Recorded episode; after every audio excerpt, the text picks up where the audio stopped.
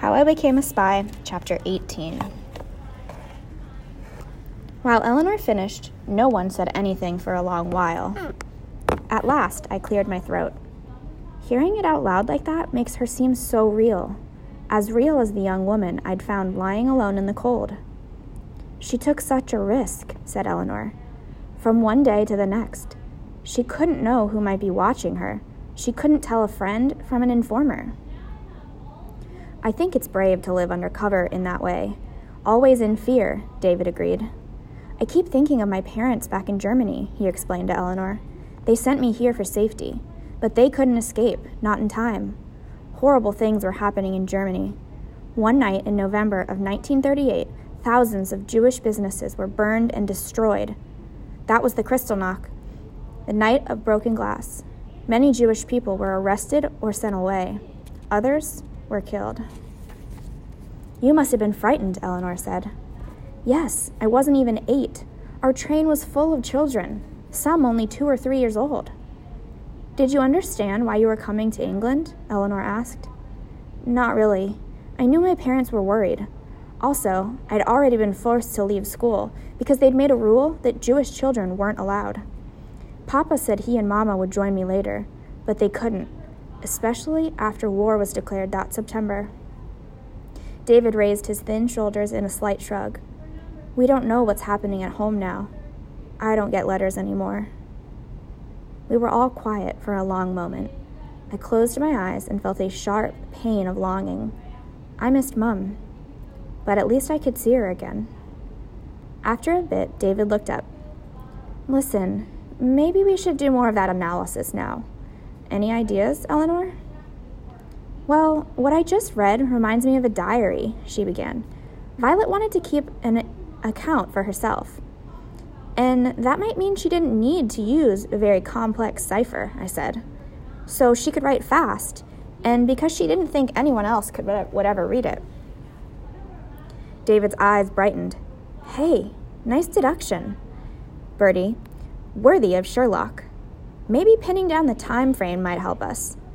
Eleanor, can you recall exactly when Violet stopped being your tutor? It was right in the middle of May. Eleanor turned back a few pages. Oh, and she writes that her training took eight weeks. I have an idea. I'll be right back. David jumped up and disappeared down the stairs. While he was gone, Eleanor buried her head in the notebook. My mind raced with questions. It seemed as if Eleanor's father might have helped Violet become an agent, or at least take the first step. So, why hadn't Violet contacted him when she returned to London? Did she really not trust him? David reappeared, holding a 1943 calendar. Your friend, Miss Mitford, was saying was saving this old one to wrap parcels in. He flipped through the months. Violet said the moon was full for her parachute drop. So, if she started training in mid May, that brings us all the way through June to mid July. Let's see. It says here the moon, the full moon was on July 17th. What can we deduce from that? Eleanor wondered. Well, it might help us guess what coding method she used, David explained. Say that Violet arrived in France in July. Depending on how long it took her to escape back to England, she might have lived there until December. Maybe she wrote diary entries once a week or monthly. Oh, I see. Eleanor turned back to the encrypted section of the notebook. As she turned the pages, her lips moved as if she was counting. She looked up. David, you might be onto something. The gibberish is divided into six separate sections. See, here she's drawn a line and begun on, again on a new page, and a little further on, she does the same.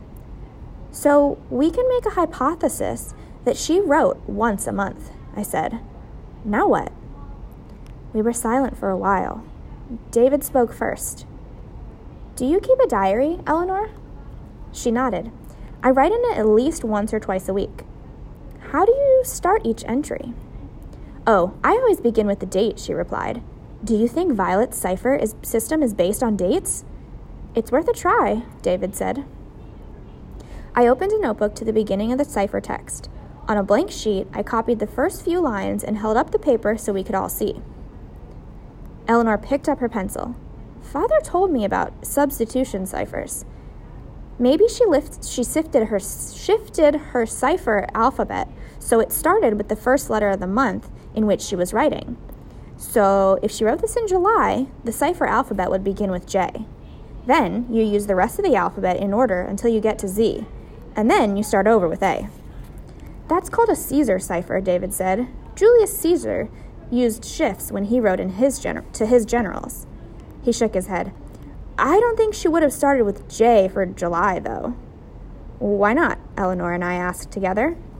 August comes next, and she couldn't start that entry's cipher alphabet with A because then her words wouldn't be encrypted, David told us. Good point. I knew there was a reason I invited you, I teased. Do you have any other I- do you have another idea? Well, there's lots of different ways to come up with a shift, David explained. You can think of a significant number and then shift the alphabet that number of places.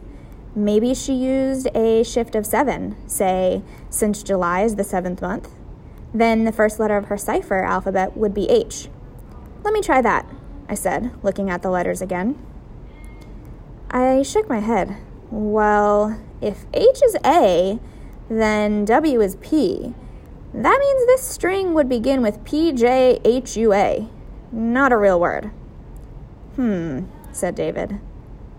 She could have based it on whatever day of the week she happened to be writing her entry, but then it would be totally random to us.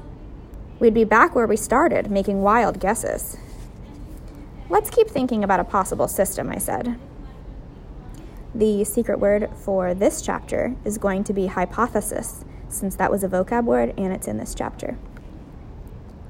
What if she used the number of letters in the month's name to determine the shift? For instance, July has four letters, so if we shift four places, it's B, C, D, then E. So E would be the first letter of her cipher alphabet. Let me try this time. Try it this time.